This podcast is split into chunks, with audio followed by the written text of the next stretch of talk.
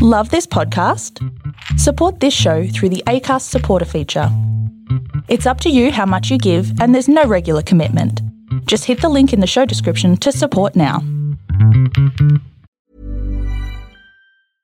Everyone knows therapy is great for solving problems, but getting therapy has its own problems too, like finding the right therapist, fitting into their schedule, and of course, the cost. Well, BetterHelp can solve those problems.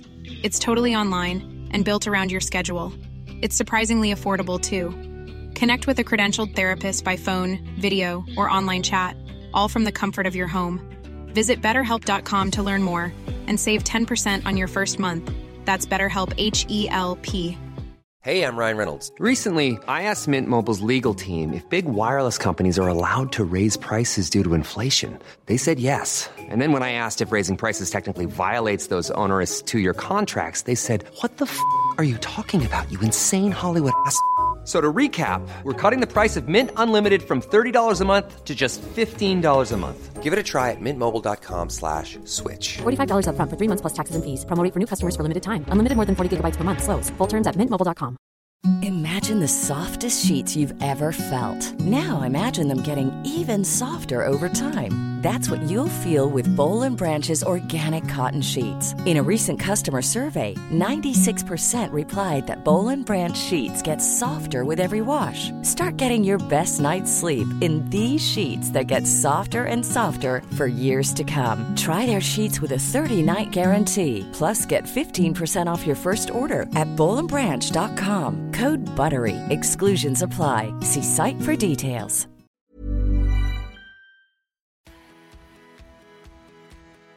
The Beyond Sleep Training Podcast, a podcast dedicated to sharing real tales of how people have managed sleep in their family outside of sleep training culture. Because sleep looks different with a baby in the house. And because every family is different, there is no one size fits all approach to take. I'd like to acknowledge the traditional custodians of the land on which this podcast is being recorded, the Kalkadoon people. I pay my respects to the elders of this nation and the many other nations our guests reside in from the past, present, and emerging. We honour Australian Aboriginal and Torres Strait Islander people and the unique cultural and spiritual relationships to the land, water, and seas, as well as their rich contributions to society, including the birthing and nurturing of children. Welcome back to the Beyond Sleep Training Podcast. I'm your host, Carly Grubb, and with me today is Lyndsey Hookway, all the way from the UK. Thank you for joining us, Lyndsey. It's great to Yeah. be here. Thank you. Now, Lyndsey has worked with infants, children's, and families for almost 20 years. She's got a background in pediatric nursing and public health nursing, as well as being an internationally board certified lactation consultant or IBCLC, as we see those letters um, against your name. She serves both families and professionals with her wealth of knowledge in infant feeding, behaviour, sleep, and parenting. And for our listeners, um, you probably, or if you don't already, you need to go and follow Lyndsey's Feed, Sleep, Bond Instagram and Facebook pages because the information that she puts out there for free is absolutely outstanding. And then if you would like even more, she also has books to purchase. And just because the world actually really does need some decent sleep consultants out there, Lyndsey trains people with her program for holistic sleep coaching. And um, I have to say, I, I was coming from the Beyond Sleep Training Project background. I actually took a while to even fully look into Lyndsey's stuff because it caught my eye as being just another sleep training program. And it took me a bit to actually look into it and realize that, holy moly, we actually have someone who actually gets the real deal about sleep. And this is not a sleep training course. So I'd also recommend that if you're looking at a way to um, work with families, or you already do work with families and you're looking to upskill, to consider looking up Lyndsey's amazing course through holistic sleep coaching. Uh, she's also written several books. One of them that I love is Let's Talk About Your Family Sleep. And the has it just come out or is it just about to come out? Your new book, Still Awake. That was published in June. So that's my toddler to tween sleep book. which is just amazing because there's not many resources in that space. And we know through the project that there are families who are still negotiating sleep with their children around that school age because not all sleep challenges are infant or toddler related. Um, mm. And it's quite interesting. It was just a total glut in resources, really, wasn't there?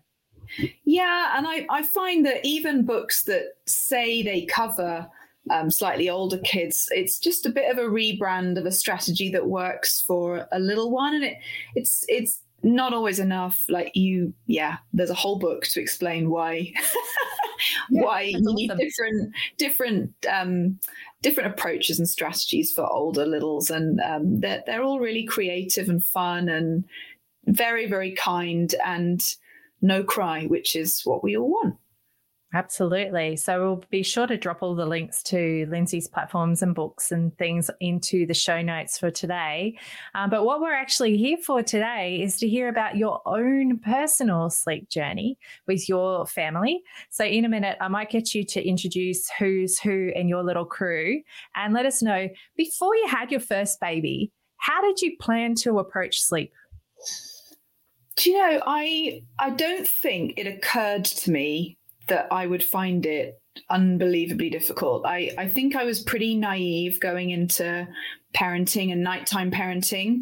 Um, I was a, a, a, pediatric nurse and a health visitor, and um, you know I'd worked with families for a really long time. By the time my first came along, um, but also, it was it was quite a journey to even get our our first um, little one as well. So she was very, very, very wanted, um, and I just figured that you know we wanted her so much, and we'd you know tried so hard um, for her to be on planet Earth that um, that it would just all be okay. And i'd be so delighted that she that she was here that um, nothing would really phase me because um, i was just going to be so in love with this child. Um, and I, I think, you know, my my own training in public health nursing had very much led me to believe that pretty much we can expect kids to be sleeping through the night by about six months, and that solids would be the turning point for sleep. Um, and yeah, all of those myths that I now seem to spend a, an awful lot of my time trying to dispel, I, I absolutely believed them when it was my turn um, to think about um, what parenting at night looked like for our family. So, yeah, I don't think I was very well prepared at all, actually. So, had you set up a cot and a nursery and all of that kind of jazz? Yeah, I mean, we. I, I, I, honestly don't know why, because we we always planned to have our eldest in our bedroom with us. Um, I had a, a, little Moses basket. I didn't buy it. I was I was given it by a, a dear friend. Um, I, I, don't think I'd really made a conscious decision about bed sharing. Um, I, I, certainly wasn't averse to it, but I I, I just assumed she would sleep in the Moses basket. Um, and we had a nursery, no idea why, as I said, because you know, I knew she wasn't going to be in it um, for at least six months when she was going to be sleeping through the night. I thought she'd go in then. Um, but we had this really cute nursery and a, a, cot or a crib, depending on what side of the pond you reside on. Um, and yeah, I just used to put the clean laundry in it. She never went in it ever. I don't think she ever went in her cot actually. Um, wow. So yeah. when she arrived, so you had these visions that of how it was going to be not necessarily easy street, but you didn't think anything would particularly bother you, and it was you know yeah. just for six months. So what happened when she actually arrived? Well, so she arrived after a, a, pretty naff pregnancy and really difficult birth. I had preeclampsia, and uh, she uh, she was induced. So she arrived Earthside two weeks early, um, and this child looked like she had been here before. All right, so she came out, and we called her the lookout meerkat because she was just like, "What am I missing?" uh, what's going on. You can forget sleep because if I go to sleep, I might miss something important. Um, and she was just so alert from the word go. And this child had amazing head and neck control, and she would kind of um, come up on my shoulder um, and just be peering out over everybody. And she just, she really, really didn't sleep. I remember um, there was one day she was actually due her first set of immunizations and i thought right I've, I've really got to try and get her to sleep otherwise she's she's going to be really grumpy for these jabs. The jabs i think were i can still remember a four o'clock appointment. Um, so i spent the whole day i promise you the whole day trying to get lizzie to go to sleep um, and, and have a nap and I kid you not, this child did not sleep all day. I tried bouncing and swaying and rocking and boobing and um, putting her in the sling. We walked round the park about 150 million times. She just wasn't going to sleep at all. And of course, now I know that's because I was dysregulated. I was anxious. And the more I got wound up and bent out of shape about the fact that she wasn't sleeping, the more my nervous system was going into kind of fight flight mode. And, and therefore, she obviously didn't think it was safe to just yeah, chill out. What's going on? Oh, hang on. Oh, mum's mum's up. I've better yeah. better be on guard. Got to look yeah, out for mum. My lookout meerkat was not standing down. I was like, you know, I should have just um, helped her to calm down, but I didn't know then what I know now. Um, so there you go. So that sounds very very familiar because I, I, had similar situation. I remember my guy coming out and the midwife saying, "Wow, he's really awake." So I get the whole lookout meerkat kind of thing, but so she was this everyday kind of thing, or was this a particularly stressed out kind of day? And if so, how long did your days look like this with her? Uh, honestly, she was she was like that every day. I mean, I think I particularly remember that one because my stress levels were higher that day. Because I don't know why, I just decided that it was really important for her to sleep um, before her jabs. I, I, don't know why that felt like a particularly big deal, um, but it did. But actually, most days were like that. She was a very, very alert little one. She didn't need a lot of sleep. I didn't know that then. I didn't I didn't, I'd never heard of any other baby in my circle of peers and friends um, like that. All of the other babies I knew genuinely slept. They might not sleep, you know, in their cribs and cots. They might not have self settled. Um, they might not have gone down drowsy but awake or any of that other rubbish, but they slept. They, they slept, you know, on shoulders and in carriers and whatever. Mine just didn't. She was just always awake. Um, and I, I was one of those people who really internalized um, how well my child slept as a measure of how good a parent I was. And I felt like, as a nurse and as a health visitor, and I was training to be an IBCLC at that point, you know, lots of people, when they heard about you know what I did for a living, they were like, "Oh, oh, this must be really easy for you," or "Oh, you're my new best friend," or "Oh, can I um, ask you because you must know all the tricks and tips and i felt like a complete fraud. I felt like you know i was failing and actually i must be you know actually not only quite a rubbish parent but i must actually not be very good at my job either because apparently i i just can't do this stuff. Um, and so it really took its toll on on my mental health. I definitely thought um, I, I am not nailing this parenting gig at all and while you're feeling like this, how was your baby? What was she like during this time?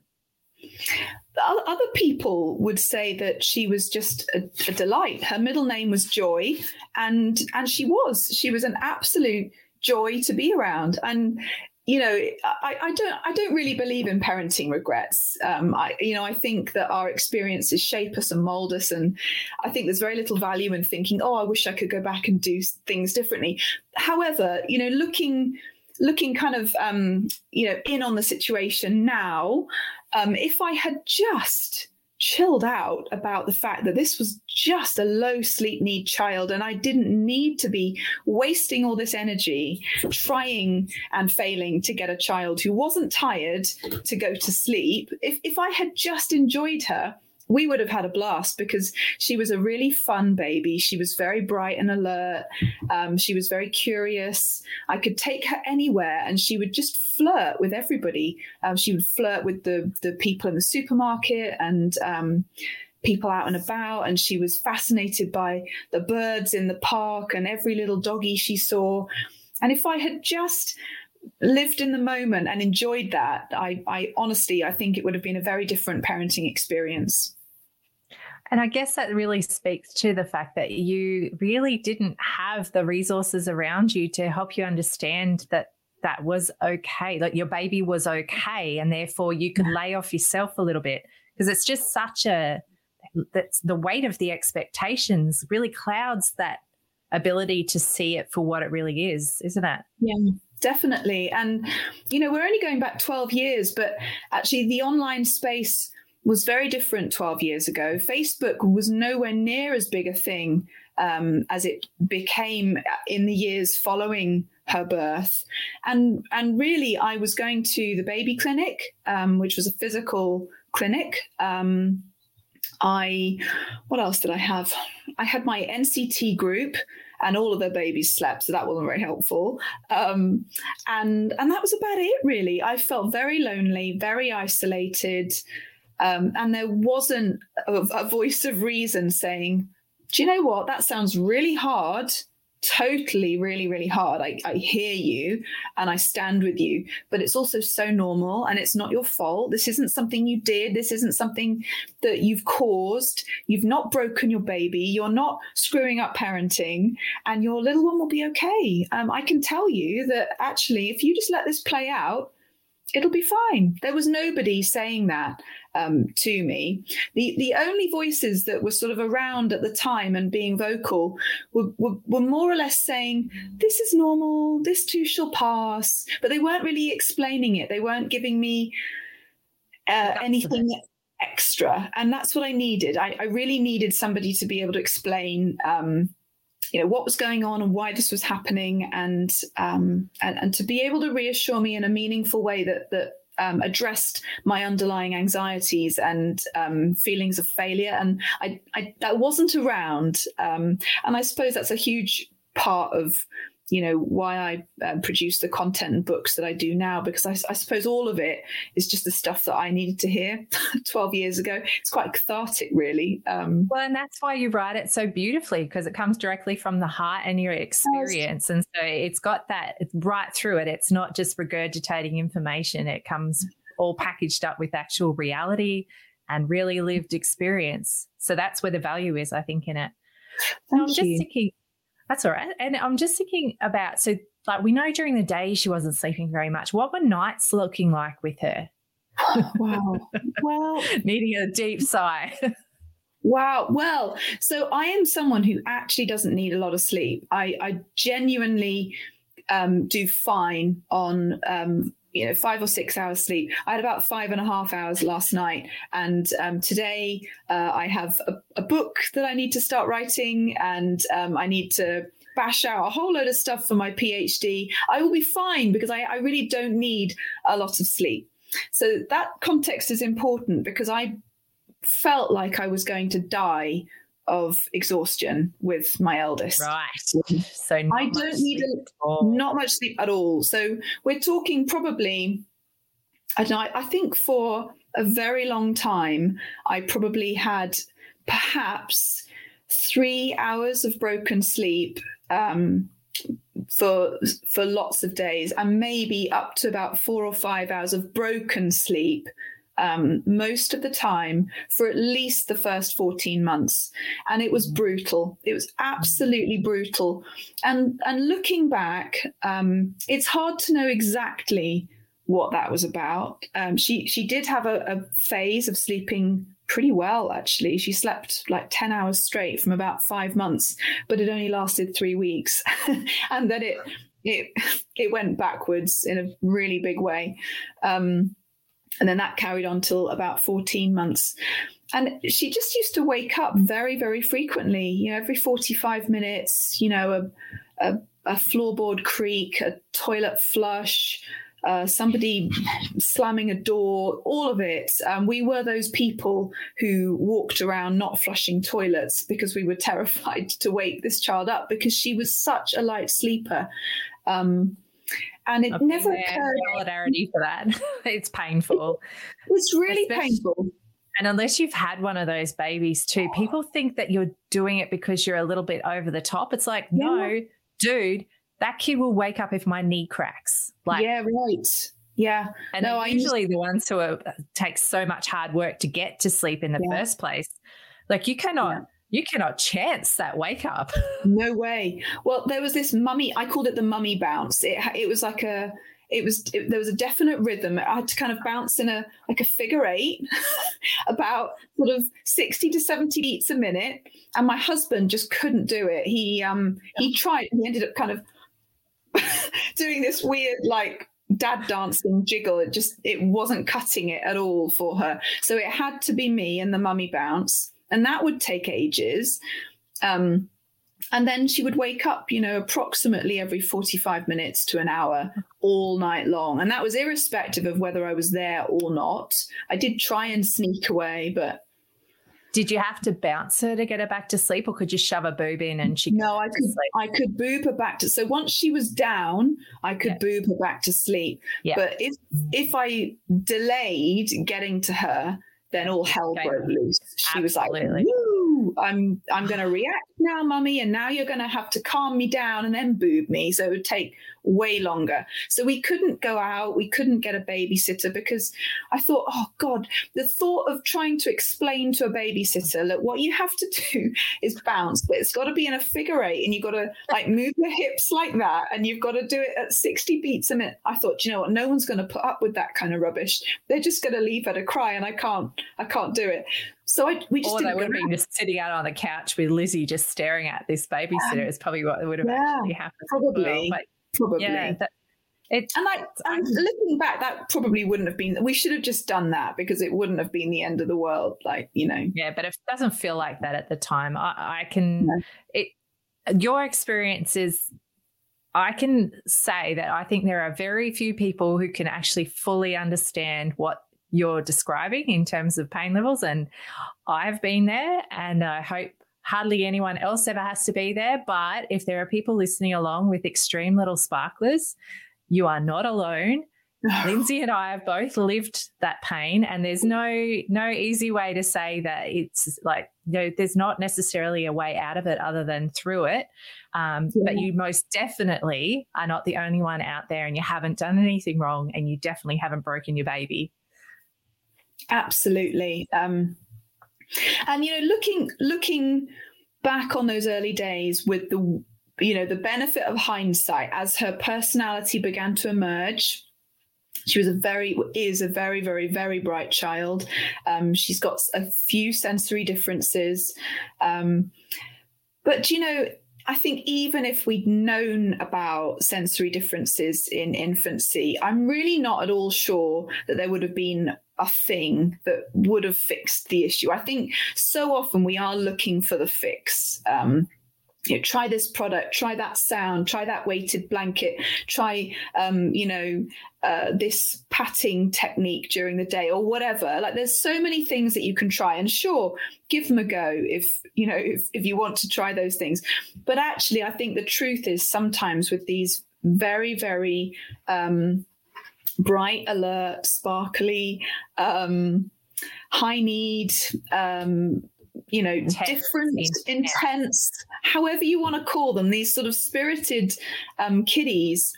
Honestly, I think you just have to um, find some solidarity, um, accept that it's not you, and th- th- know that when they come out, oh my goodness, they're amazing kids. They are they are truly fabulous children. It's just that the qualities that we, you know, love and adore in older children, you know, being feisty, withstanding peer pressure, standing up for yourself, being fiercely um, independent and strong minded and persistent and tenacious and all of those things, they're not easy characteristics to live with when your little one is eight months old or 11 months old or 15 months old. In fact, they're really flipping difficult and annoying at times.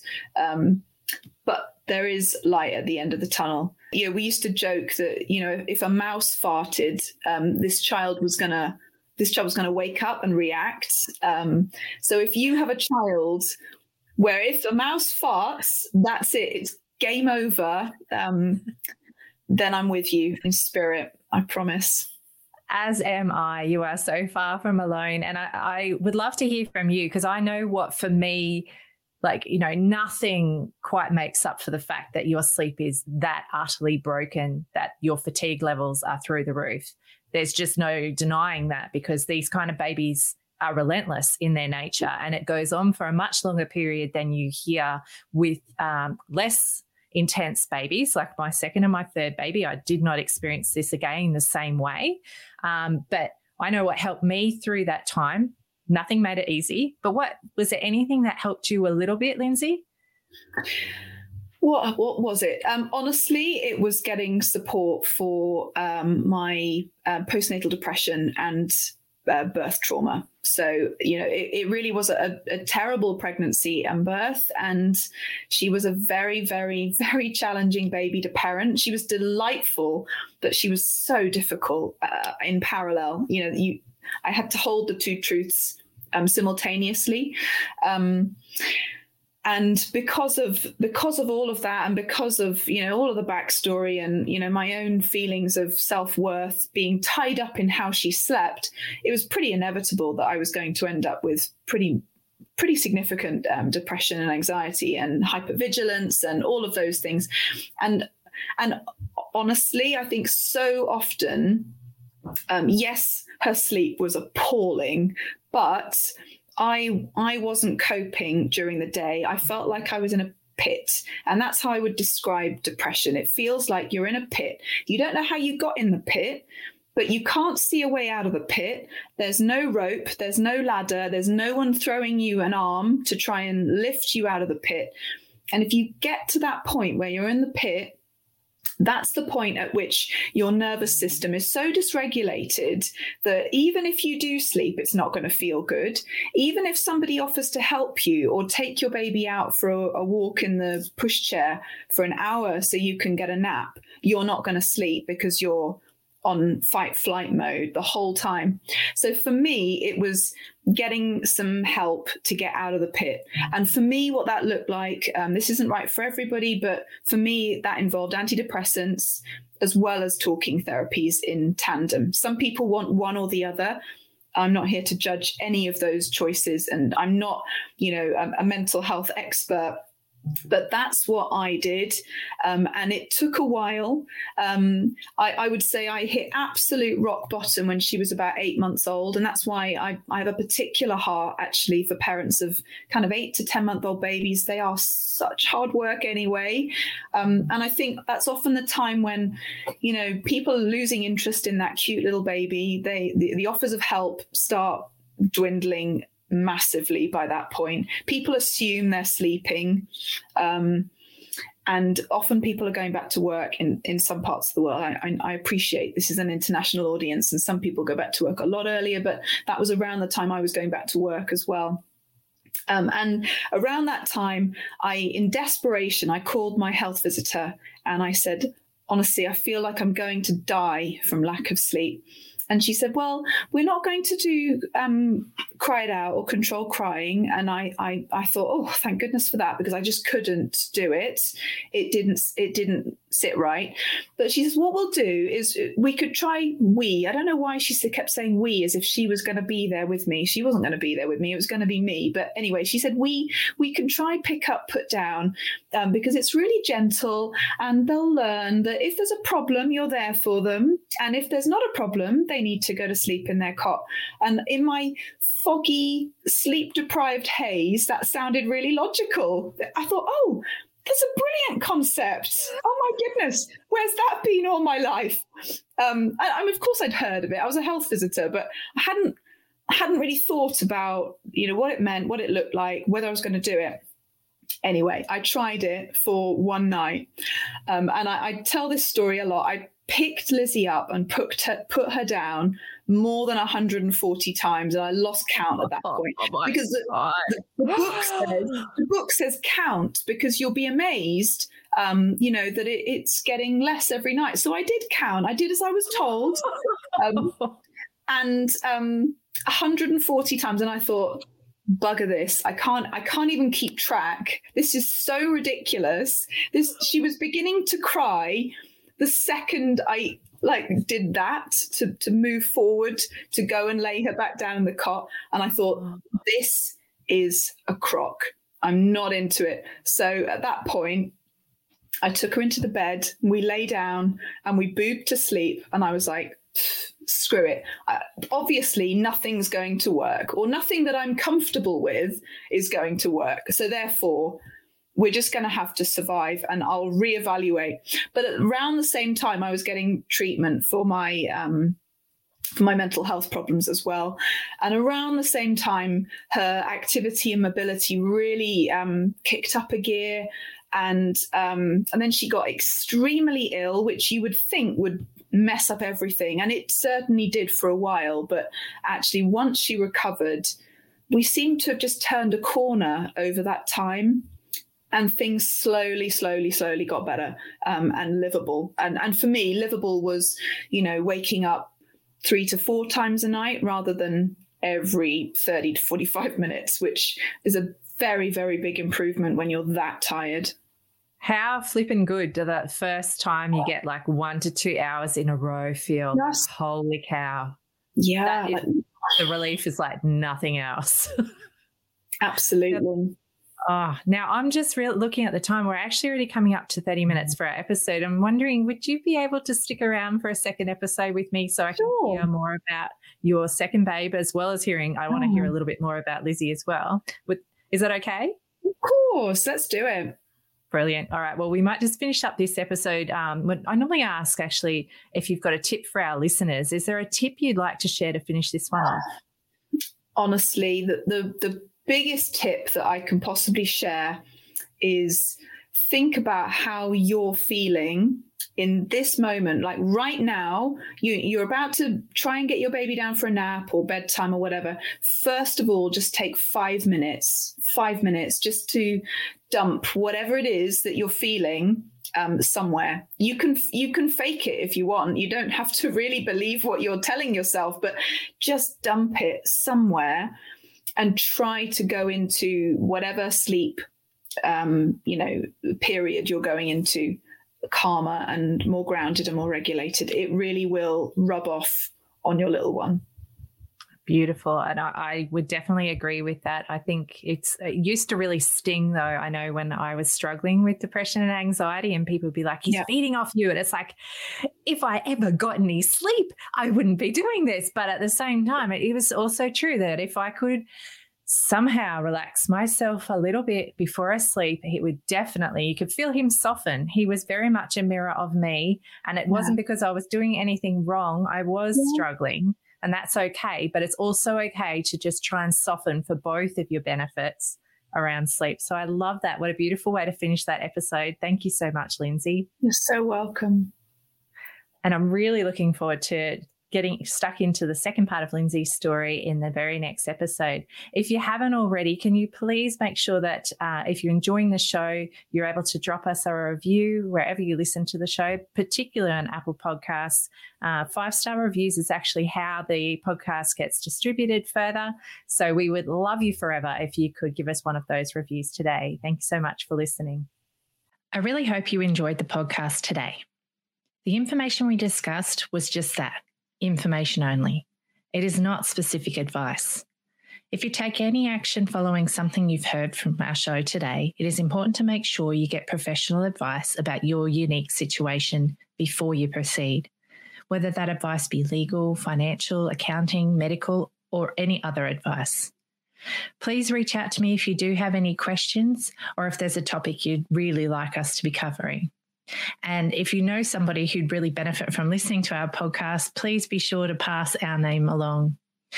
Also, check out our free peer support group, the Beyond Sleep Training Project, and our wonderful website, www.littlesparklers.org.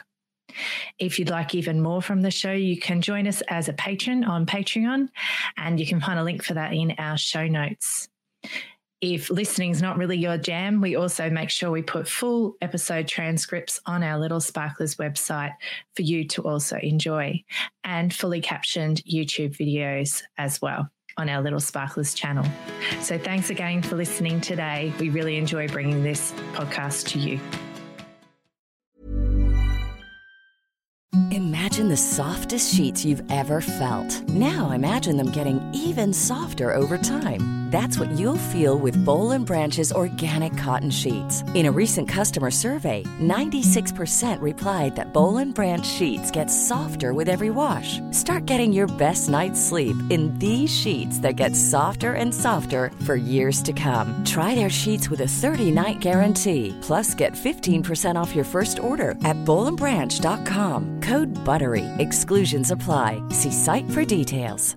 Hey, it's Paige DeSorbo from Giggly Squad. High quality fashion without the price tag. Say hello to Quince.